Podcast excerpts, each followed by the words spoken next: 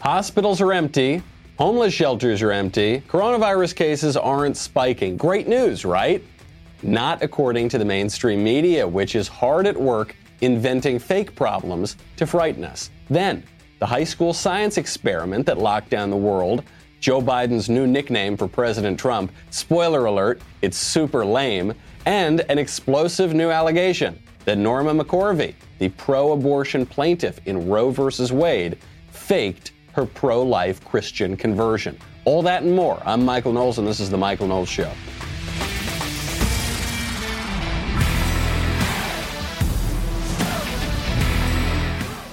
Joe Biden, he just can't take his foot out of his mouth. He never seems able to do that. We'll get to all of that in a moment because we haven't spent nearly enough time on the 2020 race, which most people forgot is even happening. But I have to tell you before we get to Joe about my favorite fake problem. Because you know there are a lot of real problems, obviously. There's this epidemic that's going around the world. There's this huge lockdown, economic devastation, 30, 40 million people thrown out of work. So all these real problems caused by hysteria and alarmism. But the left keeps moving the goalposts. So initially, the problem was we don't know anything about the virus. Now we do know things about the virus. Then the problem was we're not locking down fast enough. Well, we locked down the entire country.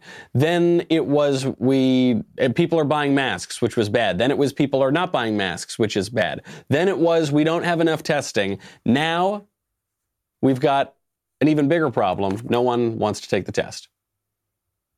We didn't have enough testing. Lack of testing was going to kill us. That's all we heard. The drumbeat from the mainstream media, from the left, even some people on the right told us this for weeks and weeks and weeks. Now, look, we got a ton of tests. We have so many tests that, according to the Washington Post, we have too many tests. That's our new problem. Headline: as coronavirus testing expands, a new problem arises, not enough people to test. It took three reporters, by the way, to write this piece. 4 months into the U.S. coronavirus outbreak, tests for the virus finally are becoming widely available. Finally, Trump. Geez. Like what? You couldn't get those tests out sooner? Gosh, we needed those tests, which the Washington Post describes as a crucial step toward lifting stay-at-home orders and safely returning to normal life. But while many states no longer report crippling supply shortages, a new problem has emerged. Too few people lining up to get tested. So the last sentence of the article, or the last sentence of the paragraph, rather, contradicts the first sentences of the paragraph and the whole premise. The whole point is we need wide testing in order to lift the lockdowns, which, by the way, we don't. We can just lift the lockdowns. You can just do it. Doesn't matter. You don't need to get permission from Dr. Fauci. You are a free people. You are an elected representative. You can lift the lockdown that you imposed. But they tell us we need the tests. This is so important. People are clamoring, waiting to get tested. And because we don't have the tests, we can't treat the virus. Oh, wait a minute. Nope, got that one wrong too. Because people aren't waiting to get tested. There is an imaginary onrush of people who need these tests. But not a lot of imaginary people are able to actually take the real test. A Washington Post survey of governor's offices and state health departments found at least a dozen states where testing capacity outstrips the supply of patients. Oh my gosh, what magnificently crafted fake news that is. Look, Washington Post survey, so it's a survey from the paper that's reporting on this, of governor's offices and state health departments, right? Forget the federal government here because they hate Trump so much. So anything good like having more tests, that can only be on the states. You can only give the state governors and health departments credit for that. At least a dozen states where testing capacity outstrips the supply of patients. Look at those words, outstrips and supply. Outstrips is the kind of word that you hear when it's a bad thing. Like there's just too much and not enough for that thing we're demanding. But the thing that we're demanding is the supply of patients. You don't want a lot of patients. When you're in an epidemic, you want a low number of patients, not a high number. But Washington Post is making it seem like if only we had more patients, if only we had more cases. And something tells me that is how they really think. One, because it would have justified their absurd hysterical, order of magnitude and then some too high prediction models for the early doomsday prophecies of coronavirus. And two, because it would prevent Donald Trump and others from reopening the country and getting the economy going again and keeping poor old Joe out of the White House. The numbers, while rising, are well short of capacity and far short of targets set by independent experts. Those independent experts in the lab coats, they want more coronavirus patients, and they're not getting them, damn it, and they're really upset. This is the definition of a fake problem. In LA, by the way, we're seeing the results of a policy made to address a fake problem, specifically on how the epidemic is affecting the homeless. We'll get to that in 1 second. First, I've got to thank our friends over at Rock Auto. You know I love Rock Auto. The auto parts store, the old brick and mortar. You ever notice that it never actually has what your car needs? And so you go there, you say, I need the, I don't know, the doohickey doodad. I don't know what car parts are called. And then they say, oh no, we don't have that for your model. So then they go online, probably to rockauto.com. Then they order it and then they charge you double. Rockauto.com, skip that step. Family business serving auto parts customers online for 20 years. Go to rockauto.com to shop for auto and body parts from hundreds of manufacturers. They've got everything you need from engine control modules and brake parts to tail lamps, motor oil, and even new carpet. And the website is so easy to navigate, even I can do it, which is very impressive stuff. Right now, cut out that middleman, cut out the hassle, especially in a time like this where online makes it a whole lot easier. Go to the guys that I trust, rockauto.com. Go there right now, see all the parts available for your car or truck, and then write Knowles, K-N-O-W-L-E-S, in their How Did You Hear About Us box so that they will know that we sent you. Over in L.A., they have clamored to address a fake problem. Or at the very least, we could say they've created a very inefficient solution to a real problem that they haven't dealt with for decades. And that is the problem of homelessness. There are homeless people all over Los Angeles. When the mayor of Los Angeles, Eric Garcetti, got elected, he said he's going to deal with the homeless problem. He passes a, I think it was $1.8 billion bond or something like that. Don't quote me exactly, but a lot of money to try to deal with the homeless problem. And the problem got worse, not just a little bit worse. In that guy's first year in office, homelessness increased 16%. 16% in 1 year. It's all over the place. I mean, if you go to downtown LA, like the areas around Skid Row, the areas where like Hunter Biden hangs around, it looks like you're in a third world country. Or even worse. I mean, it's even more grotesque in a third world country because you know that you're in this land of prosperity, and yet they're tolerating this actual tent city in downtown LA. You see that kind of thing in Hollywood as well. You see that kind of thing in Brentwood and Beverly Hills. Well, not as much Beverly Hills, but you see it in really nice neighborhoods. I mean, huge tent cities. Certain places in LA where they have really a lot of local control, like Beverly Hills, they have dealt with it. So it shows you the problem can be dealt with, but not in LA proper. So you got all these homeless people, and then you've got an epidemic. Yikes, that doesn't sound good, especially if it's highly contagious, especially if it's as deadly as all the experts told us it was in the beginning, which now appears not to be true. What were they going to do with the homeless people? LA came up with a plan. The plan was to secure hotel rooms for the homeless people. Of course. So you get them, this is at a time when people can't really afford to get their own hotel rooms, but instead, if you don't work and you hang out on the street and you do drugs and you do whatever, then the city government is going to get you a hotel room. So they didn't just get a few dozen hotel rooms, a few hundred hotel rooms. They got 15,619 hotel rooms across the state. That's as of Monday. It's the Project Room Key initiative from the governor's office.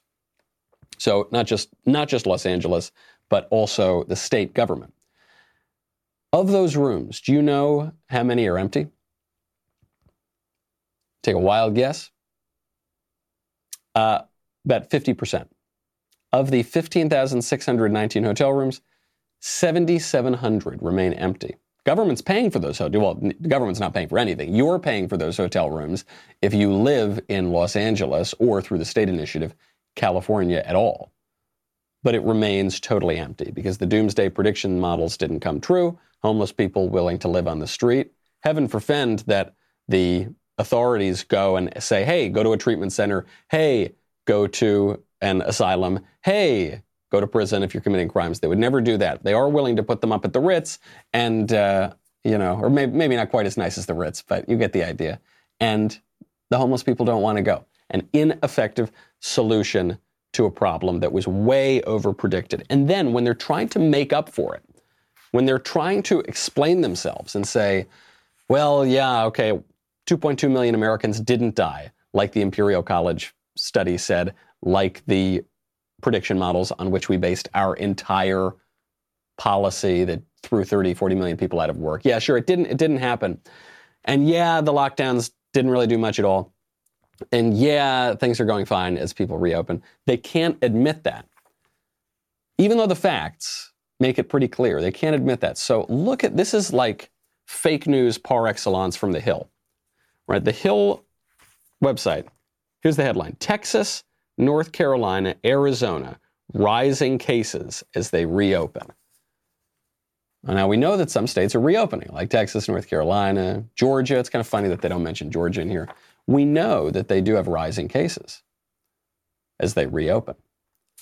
So you got 5 paragraphs insinuating that there are all these rising cases, and it's because we're reopening and really we should probably lock down. They're talking about the New York Times. Only when you get down to the 6th paragraph do you get the real news story. So here we go, 6th paragraph. One reason for the increasing number of cases in all 3 states is that they are all seeing a significant rise in testing, which means more people carrying COVID-19 are being identified. That seems like an important detail. You're saying, so the reason that we're not actually seeing more cases, we're seeing more positive results because there's more testing. Don't you think you should control for that? Like this headline is actually not true. We have no evidence that there are or that the cases are rising. We just know that the diagnoses are rising because the testing is rising. Don't you think all those lab coat experts might be able to control for that sort of thing? I don't know.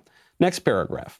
With more testing, we expect to see more cases. North Carolina Health and Human Services Secretary Mandy Cohen said Monday at a news conference. Oh, you expected to see that because the mainstream news media didn't expect to see that apparently. Or maybe they did and they just wanted to fool us. Not all states that are reopening are seeing increased numbers of coronavirus cases, and there are significant variations across the country as states move forward with various phases of reopening. Now, you and I knew that. You and I knew that not all the states that are reopening are seeing a spike in cases. Do you know why? Because the first state that they tried to make a big deal of this in was Georgia. Do you remember? Georgia was the first bold state they're going to reopen. We were told there was going to be death and carnage in the street.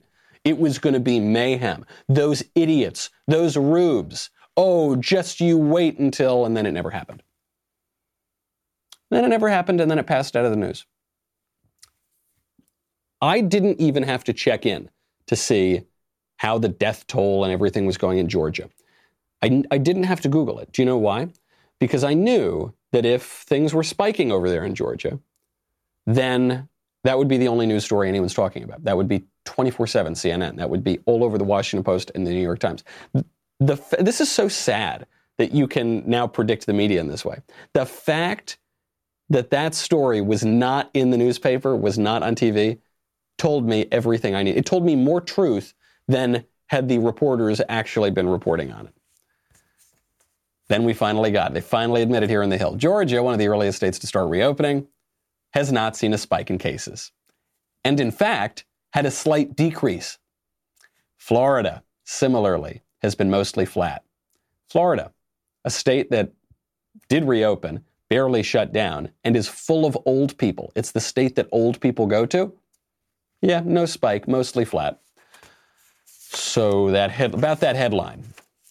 All three states that they're even talking about, are also not seeing problems with hospital capacity, a key metric. You know, the reporting here is actually pretty good. You got to hand it to The Hill for reporting.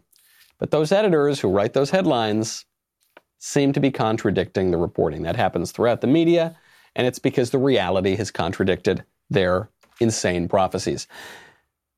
LA now, as a response to this, is saying that they're going to reopen. So LA has, I keep mentioning LA because they've been the worst city on this issue. They've actually, in the entire country, they have been the worst city on managing this, getting the numbers wrong and getting the response wrong. So they said they were going to keep us locked down as everyone else is reopening. They're going to keep us locked down until July. Now they're saying, well, maybe it'll be early July. They're starting to reopen a little bit sooner. I have a message for Los Angeles and for all of you. We'll get to that in a second. We'll get to the bunk science behind the lockdowns, rather. And then we'll get to Joe Biden, who says that we need a president who believes in science. I guess, allegedly, that's Joe Biden. First, though, I got to get to our friends over at Ebb Sleep. You know, it is very important to get enough sleep every night. If you're having trouble falling and staying asleep, it's time to try Ebb. Ebb comfortably cools your forehead, helps quiet the racing mind, and promotes the natural onset of sleep. The mind's normal way of dealing with stress and challenges is to be on guard or more vigilant, the reverse of what's needed for a restful night of sleep. So what Ebb does, it's actually very simple. Ebb has this cooling, calming nature that is designed to interact with the way the mind-body reacts to stressful situations, allowing one to reach restorative sleep quicker so that they can be at peak performance the next day. It's an amazing feeling. I've tried it on. You put it on your head, and you immediately get this very cooling sort of sensation that goes through, and it calms your thoughts, and it can help you sleep. Ebb Sleep understands the uncertainty you may be experiencing at this time. They want to help. Our listeners can get $25 off your order by using promo code Knowles, K-N-O-W-L-E-S, to save. And continue to try Ebb risk-free for 60 nights to confirm it's the solution you've been looking for at tryeb.com/Knowles. Let us help you get the sleep you need. Remove the risk from your purchase. TRYEBB.com/Knowles. Tryeb.com/Knowles. Promo code Knowles to save. Order today. With everything going on, you should get the sleep that you need and deserve. So LA announces they're going to open a little bit sooner. Supervisor Catherine Barger for LA County says, "Today, the Economic Resiliency Task Force met for the second meeting, and I set a goal to reopen LA County by July 4th. July 4th. Read more about our collaboration with sector leaders to revitalize businesses and get employees back to work. Blah, blah, blah. I don't care. I don't care what these people say. I don't care what Catherine Barger says. I don't care what Eric Garcetti says. I don't care what Gavin Newsom says.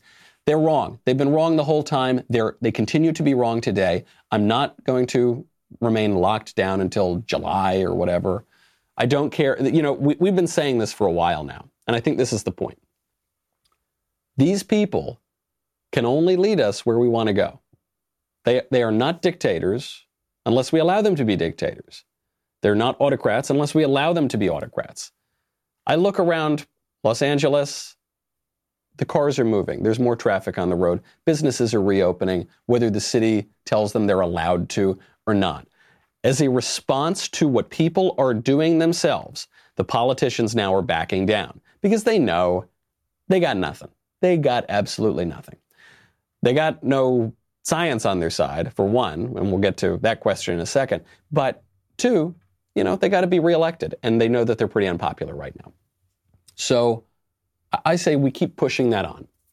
I'm not going to wear a mask when I walk, when I go on a hike, when I'm out in the sunshine in the open air. I'm not going to stop working.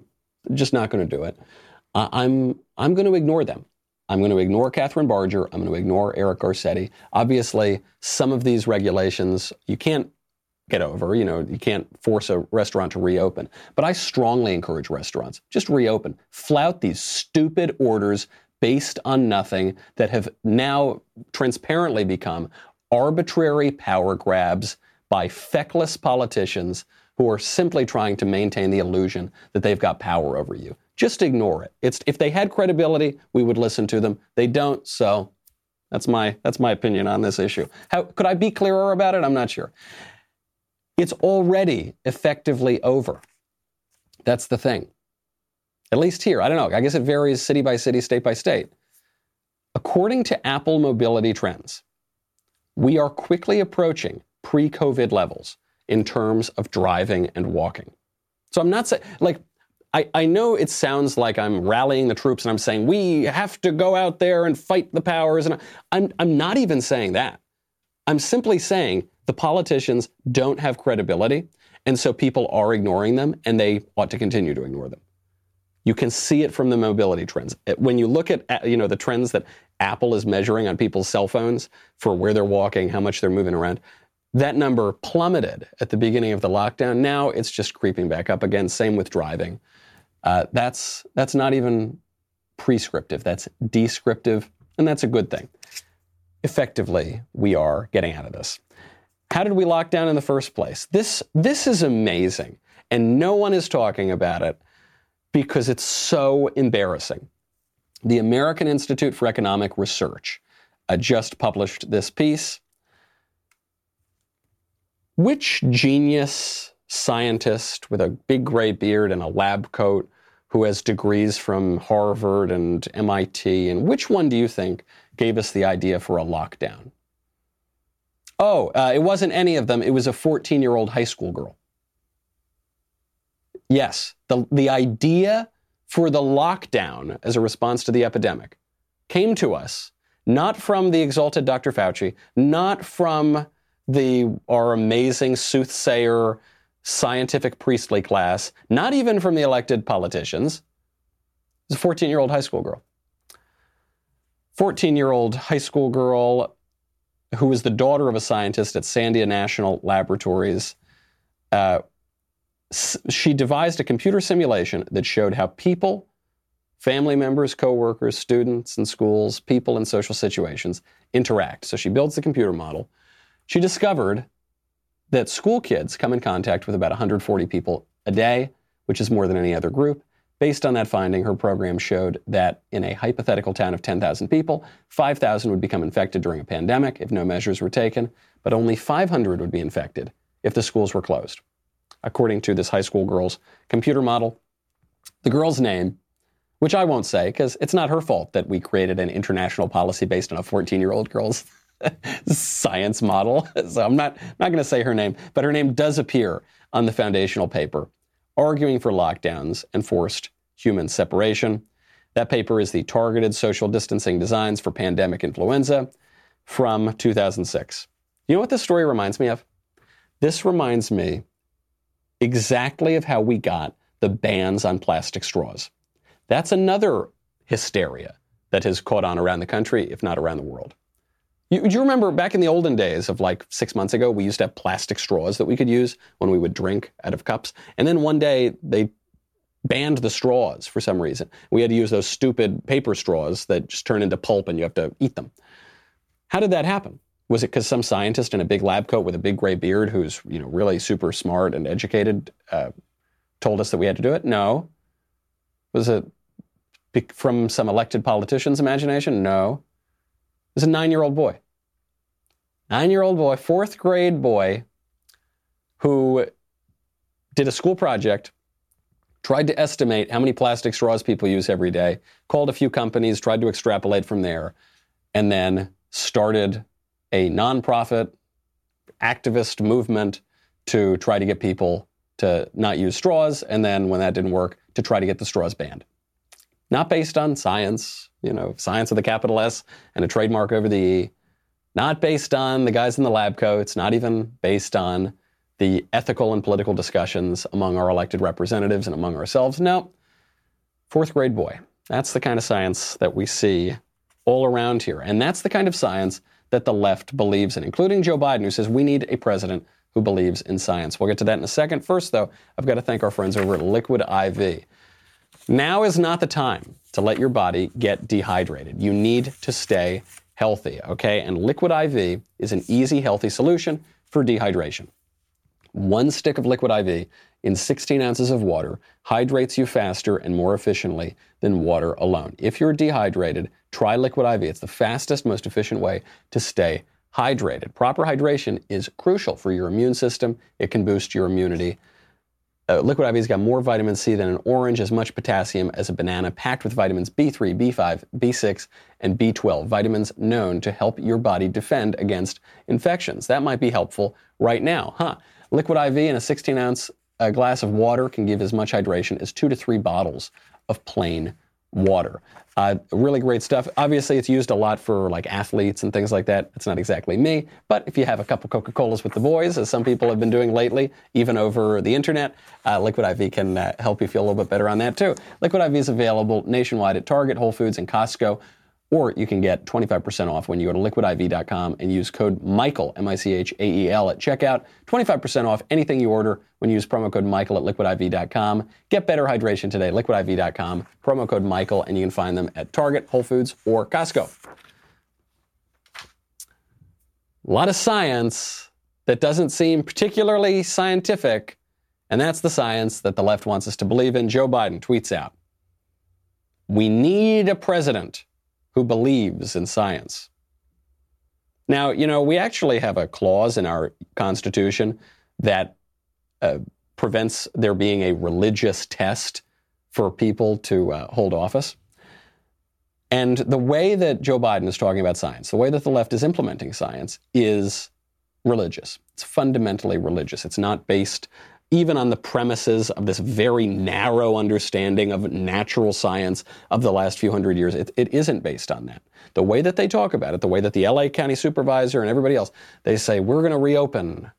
Oh, magic crystal ball. We're going to reopen on July 4th, so long as science and data tell us that it is okay. Yes, the almighty science and data are letting me know that exactly on July 4th, we're allowed to leave our homes again and have an economy and have a politics where we debate issues. Thank you. Praise be to you. Peace upon you, science and data. The science and data that bases international policy on a fourth-grade boy's science project. A few phone calls that he made. Sort of science and data that begins with a 14-year-old girl's experiment, 14-year-old girl's model, and the models turn out not to be so great. That's the science that we're talking about. I think we need to ban the word science. We can't use that word science anymore because it doesn't mean, it's not a useful word because the way the left uses it is in a religious sense. The way the right uses it is in a modern scientific sense, you know, in that very narrow way of empirical inquiry and that sort of thing. But even that doesn't get to it. The word science refers to the word for knowledge. The way that science is used throughout history is, it includes philosophy, it includes natural investigations, it includes all knowledge. When one group tries to argue and say, we have the knowledge and no one else has the knowledge, that is not very helpful in our politics. Okay, presumably, we can look at knowledge and we can have debates. And the way that the left uses science is to shut down debate and to say that the expert in the lab coat is going to make all of our decisions for us, and he just happens to agree with us, and so that's going to be our science. To say nothing of the obvious problems with a group claiming to believe in science and then denying the humanity of little babies and pretending that boys are really girls and girls are really boys, and there are 56 other genders as well. It's just not a useful term, and we should all stop using it. Speaking of unuseful terms, stupid terms, coming out of Joe Biden has a new nickname for President Trump. It's pretty lame. We'll get to that in a second. We will also get to the way that Trump is responding, both to Joe Biden and to Nancy Pelosi. Then a shocking deathbed confession from Norma McCorvey, the woman who is Jane Roe in Roe vs. Wade. Or is it shocking? I don't know. We'll get to that in just a moment. But first, I've got to thank you and remind you, by the way, that we're going to be doing a backstage. Remember those?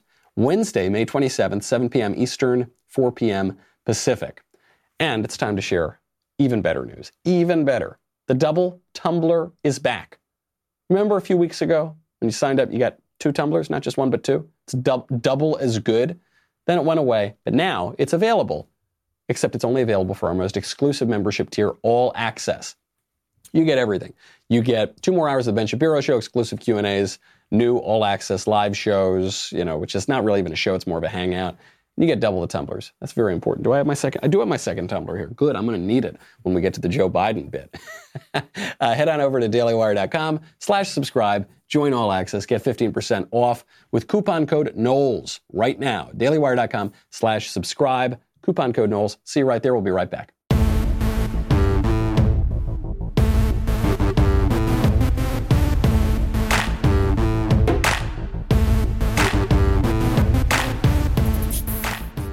Joe Biden has a nickname for Donald Trump. You thought Trump had good nicknames? Well, wait till you hear Joe's nickname for the president. They failed to get this money out to the folks who desperately need it to stay afloat. Is it incompetence? Corruption? Trump was out there tweeting again this morning. I call him President Tweety. Reopen the country, end of quote. How are we supposed to do that if you're sitting on the money small businesses need in order to stay alive? Stop tweeting about it. Get the money out to Main Street now. It's there. It's been passed. This pandemic is hitting everyone hard. We need serious, competent leadership now more than ever. President Tweety. I call him President Tweety. Yeah, it took me about 3 years to think of that one, but I think it's pretty good. I'm going to send it in to Bob Hope, see if he uses the joke. President Tweety. That's very lame. That's not a good nickname. You know, Donald Trump came up with some of the best nicknames in recent political memory, right? You had Low Energy Jeb, Little Marco. You had Crooked Hillary was a stroke of genius. Crooked Hillary totally nailed her. Sleepy Joe, another stroke of genius. At the time, a lot of people said, Mr. President, why aren't you going to call him Creepy Joe? Because they were all talking about how Joe would smell people's hair and stuff. No, that wasn't as good. The attack on Joe Biden is not that Joe Biden is some secret, villainous mastermind pedophile. No, that's not it. It's that he is a senile and doddering man who, even in his prime, wasn't particularly smart, wasn't particularly with it. That's the attack. It's a much more effective attack. You can see the Trump campaign leaning into this even more in really creative ways. Trump campaign just released an ad. It's sort of an ad, I guess. It's produced by the Trump campaign, and it's a sort of mock, you know, true crime show that's just making fun of all those sad, senile aspects of Joe. My name's Joe Biden. I'm a Democratic candidate for the United States Senate. Corn Pop was a bad dude. Biden, I'm a Democrat. I'm not going nuts. You'd be the oldest president in American history. Are you Winston Churchill? All right, Chuck. Thank you very much. It's Chris, but anyway.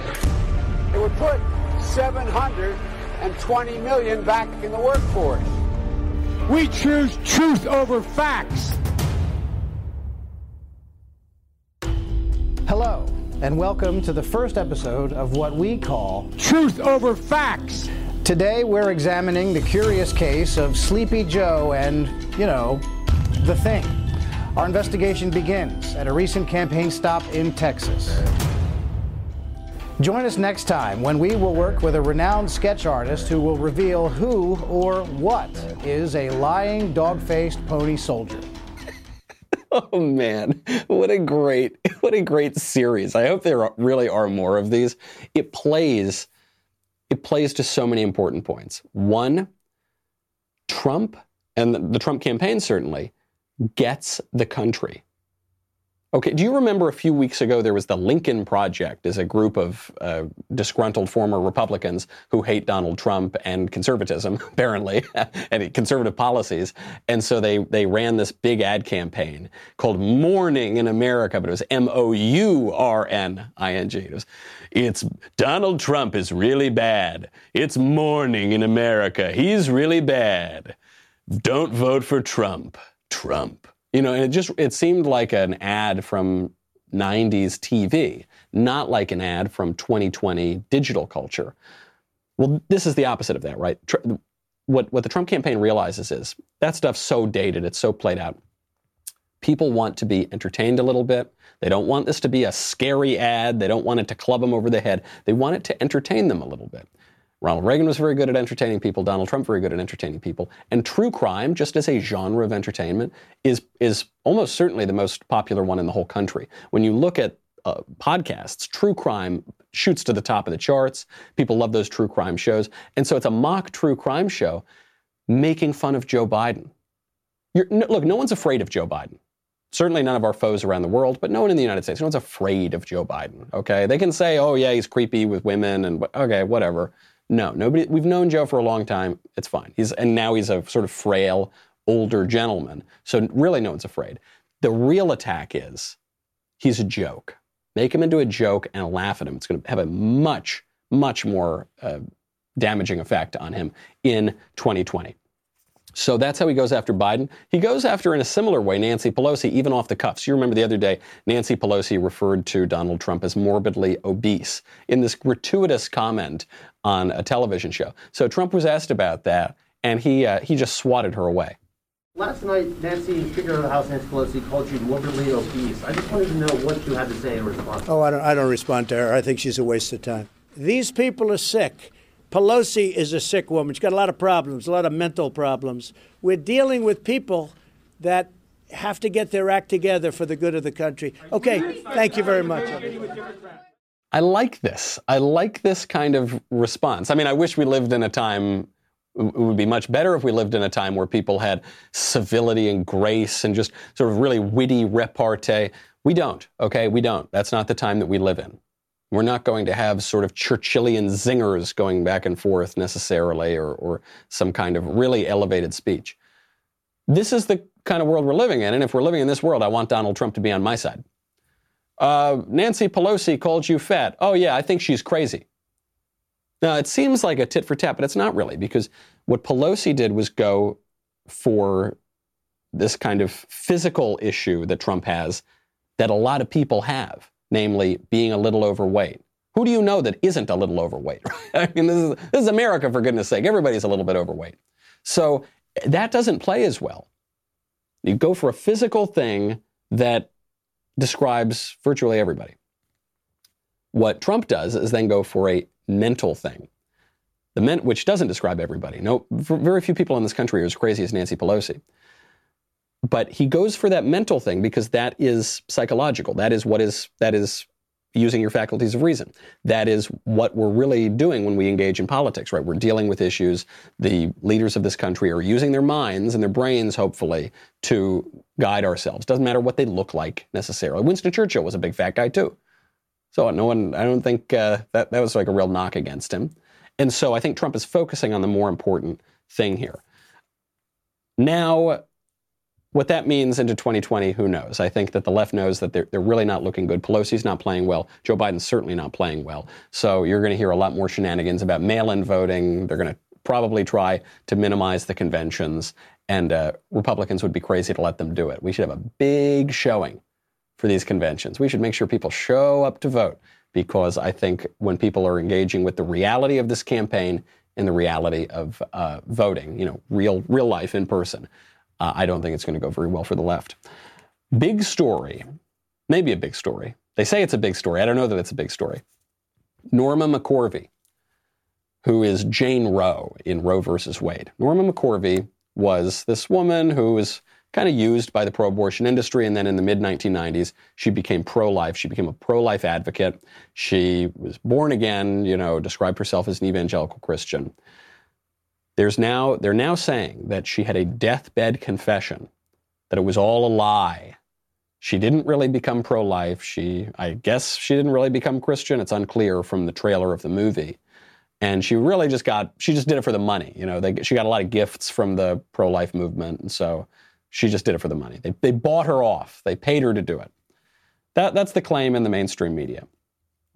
We don't know. The movie's not out yet. I watched the trailers. You know, there's nothing in the trailers that suggests that she really does recant her pro-life or Christian views. So I'm skeptical in the first place. Then I look at the people that the film is talking to. The film considers an ex-pro-life, now pro-abortion, anti-Christian pastor named Rob Schenck to be an expert on this issue. So already I'm looking at that. I say, okay, this movie does not have a lot of credibility. Seems like this is mostly hype to promote the movie. If I were a film producer, I know a lot of film producers, I've been in Hollywood a little while, this is the sort of thing you do to garner attention, get some headlines, try to get people to pay for your movie. And they don't quite really give you anything in the trailer. So it's just like every other movie, you know, the best stuff they got is in the trailer, and then you see the movie and it's kind of disappointing. I suspect that's the same thing going on here. The articles that are coming out about this don't really explain certain things if it was all an act. If it was all an act, why did Norma McCorvey, who had a lesbian girlfriend, why did she break up with her lesbian girlfriend upon her conversion? You know, and this girlfriend gave pretty raw interviews being really in anguish about this whole situation. So why did she do that? That doesn't really make a lot of sense. Why did she do it for the money? Presumably she could have gotten more money from the pro-abortion groups, right? The pro-abortion groups are way better funded in this country than the pro-life groups are. So why didn't she just stick with her original team? And what does that even mean to be paid off? Did they, fly her around the country and, bring her to speak at places? Okay. Is that really a payoff? I don't know. I just, it doesn't really seem that compelling to me, that convincing to me. And we also have, we have video, we got it on tape of Jane Roe, at least a number of years ago, describing why she became pro-life. Most of you won't recognize me or my real name. It's Norma McCorvey. I'm also known as Jane Roe, the plaintiff in the Supreme Court case, Roe vs. Wade, which legalized abortion in America and changed our nation in an unprecedented way. Back in 1973, I was a very confused 21-year-old with one child and facing an unplanned pregnancy. At the time, I fought to obtain a legal abortion, but the truth be told, I have 3 daughters and have never had an abortion. However, upon knowing God, I realized that my case, which legalized abortion on demand, was the biggest mistake of my life. You see, abortion has eliminated 50 million innocent babies in the U.S. alone since 1973. Abortion scars an untold number of post-abortive mothers, fathers, and families, too. You read about me in history books, but now I'm dedicated to spreading the truth about preserving the dignity of all human life, from natural conception to natural death. So pretty convincing. I guess she could have been putting on an act there for, I don't think there's a ton of money in it, but maybe she could have. I don't know. My takeaway from this is, who cares? The left is presenting this as though, here we go. Now the pro-life movement is on the ropes. The pro-life movement is dead. It's all a sham. What are you talking about? I don't think this hurts the pro-life movement at all in any way. If it's not true, if this is all just hype to sell this movie and they're misrepresenting what she really said, then, it's typical lies from the pro-abortion movement. If it is true, if she really did have a deathbed confession that says her whole pro-life advocacy was a big sham, then Norma McCorvey's a liar, and who cares anyway? Who cares what she says? If she was lying then, she might be lying now. Or if she's lying now, she might have been lying then. If she repented, great. If not, then, we're no worse off than where we started. If she lied, and if now she's giving this confession that it was all a big sham, I'm still glad that pro-lifers gave her the benefit of the doubt. I'm still glad, and if she got some honorariums or she got, flown around the country or something, I'm glad she did. She's obviously a damaged woman who was used by the pro-abortion movement. Abortion itself destroys people. So if she said she had any inclination that she was going to switch over, I'm glad we gave her the benefit of the doubt, even if she lied to everybody. Because there are still many, many other very prominent abortion supporters who became pro-life. Even if Norma McCorvey didn't, or if she did, but then she went back, or even if it was complicated, okay. There's still so many others who were so clear about this. I think of Dr. Bernard Nathanson, founder of NARAL, the biggest abortion rights organization in the country. Bernard Nathanson was a doctor, abortionist, who became vehemently pro-life because he saw the reality of it, and he admitted that the pro-abortion movement lied a lot. Abby Johnson, another great example. Abby Johnson worked at Planned Parenthood, was very much involved in the reality of abortion, has now become a major, major pro-life advocate. Why? Because she saw the reality of it. In fact, if Norma McCorvey never did, or if she did have this deathbed confession or whatnot, one explanation of that is that she never had an abortion. She says, I've never had an abortion myself. I was not able to get an abortion before that court case. Well, that would explain it, because the huge former pro-abortion, now pro-life advocates, the ones who became most clearly pro-life are the ones who had most clearly seen the reality of abortion. There are just so many people who've gone from the pro-abortion direction to the pro-life direction. Very few people have gone the other way around. I mean, anecdotally, I myself, when I was a teenager, I thought abortion made perfect sense. I didn't understand the objection. I grew up in a secular kind of culture. I would have called myself an atheist or an agnostic. I just thought, I don't see what the big deal is. Then I had a conversation with a bioethicist, and she convinced me. And I just through argumentation, I sort of saw the problem at the heart of abortion. I saw the reality of it. Then obviously over time, my thinking deepened, certainly, on the nature of human life and human dignity. And now I look back and I realize there's no argument at all for abortion other than this kind of selfishness and materialism that we're all steeped in the pop culture.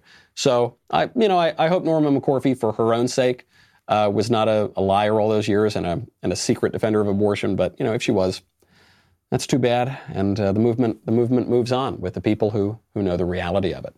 Before we go, I just have to get to this. This is the funniest story I saw, I think. This actually tickled me the most. From the New York Times. We talked yesterday or the day before about Tesla and about how Elon Musk took the red pill. So he says, think for yourself, question the liberal narrative, right? So the headline is, Tesla owners try to make sense of Elon Musk's red pill moment. They're trying to make sense of it. They're going to go return their cars because now Elon Musk might not be a total dyed-in-the-wool liberal. His politics might be slightly complicated because he's questioning the liberal narrative. The best part of this whole Elon Musk thing is it tricked a bunch of liberals who bought electric cars, which, frankly, gave me some ideas. I thought, maybe we should now convince the left that those paper straws, those really frustrating paper drinking straws that turn to pulp, that they're actually a neo-Nazi hate symbol, so that we can get those banned and go back to the plastic straws. So it gave me a lot of different ideas. But the basic point was, they found out that Elon Musk's politics were not totally liberal, and therefore they got to ditch the car. If you think Teslas are problematic, just wait until you hear about Fords. Just wait until you hear... Apparently people don't know this about Henry Ford. Henry Ford had some problematic politics, you might say, particularly when it regards that certain nomadic tribe, that ancient tribe known as the Jews. Henry Ford published a 4-volume work called The International Jew. Book 1 of that is The International Jew, The World's Foremost Problem. Baldur von Schirach, one of the Nazi leaders, said... This is what he said of Henry Ford's book. I read it and became anti-Semitic. In those days, this book made such a deep impression on my friends and myself because we saw in Henry Ford the representative of success, also the exponent of a progressive social policy. Henry Ford was the only American mentioned in Mein Kampf, mentioned glowingly. Hitler himself writes, every year makes them, referring to the Jews, more and more the controlling masters of the producers in a nation of 120 million persons. Only a single great man, Ford, to their fury, still maintains full independence. So, Henry Ford, he's got some baggage here, right? And people still buy Ford cars. That is, to the broader point on the Teslas, something perhaps we should say to the left.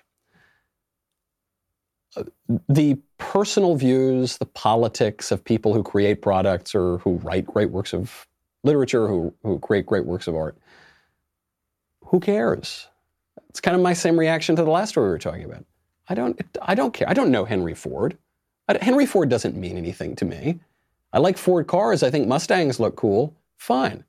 Arthur Koestler was a great novelist, wrote one of the great anti-communist novelists of all time, Darkness at Noon. He was, I think, pretty credibly accused of rape. Didn't seem like such a great guy. Some of the great, we know this just from celebrities all around us. A lot of celebrities whose work we really enjoy are dirty, rotten, no good, terrible people. For most of the history of art, we've just ignored that sort of thing because we don't really care. But now we've become in this so highly sensitive, just seeking to be offended by anything and outraged by anything culture that... Forget Arthur Koestler, forget Henry Ford, forget all these people. Now, just because Elon Musk suggests maybe he's not a total progressive liberal totally 100% of the time, the New York Times is publishing stories about how people don't want their Tesla cars anymore. That is a trigger-happy culture. That is a culture that would appear to have too few problems. That's our show. I'm Michael Knowles. This is The Michael Knowles Show. See you tomorrow.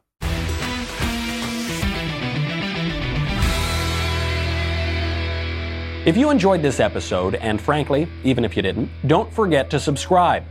And if you want to help spread the word, please give us a 5-star review and tell your friends to subscribe. We're available on Apple Podcasts, Spotify, and wherever else you listen to podcasts. Also, be sure to check out the other Daily Wire podcasts, including The Ben Shapiro Show, The Andrew Klavan Show, and The Matt Walsh Show. The Michael Knowles Show is produced by Ben Davies and directed by Mike Joyner. Executive producer, Jeremy Boren. Supervising producers, Mathis Glover and Robert Sterling. Technical producer, Austin Stevens. Assistant director, Pavel Wadowski. Editor and associate producer, Danny D'Amico. Audio mixer, Robin Fenderson. Hair and makeup, Nika Geneva. Production assistant, Ryan Love. The Michael Knowles Show is a Daily Wire production. Copyright Daily Wire 2020. Hey everyone, it's Andrew Klavan, host of The Andrew Klavan Show. Journalists think hydroxychloroquine is a scandal, but they treat Obamagate like their own backsides. They can't find it with a flashlight in both hands. We'll talk about it on The Andrew Klavan Show. I'm Andrew Klavan.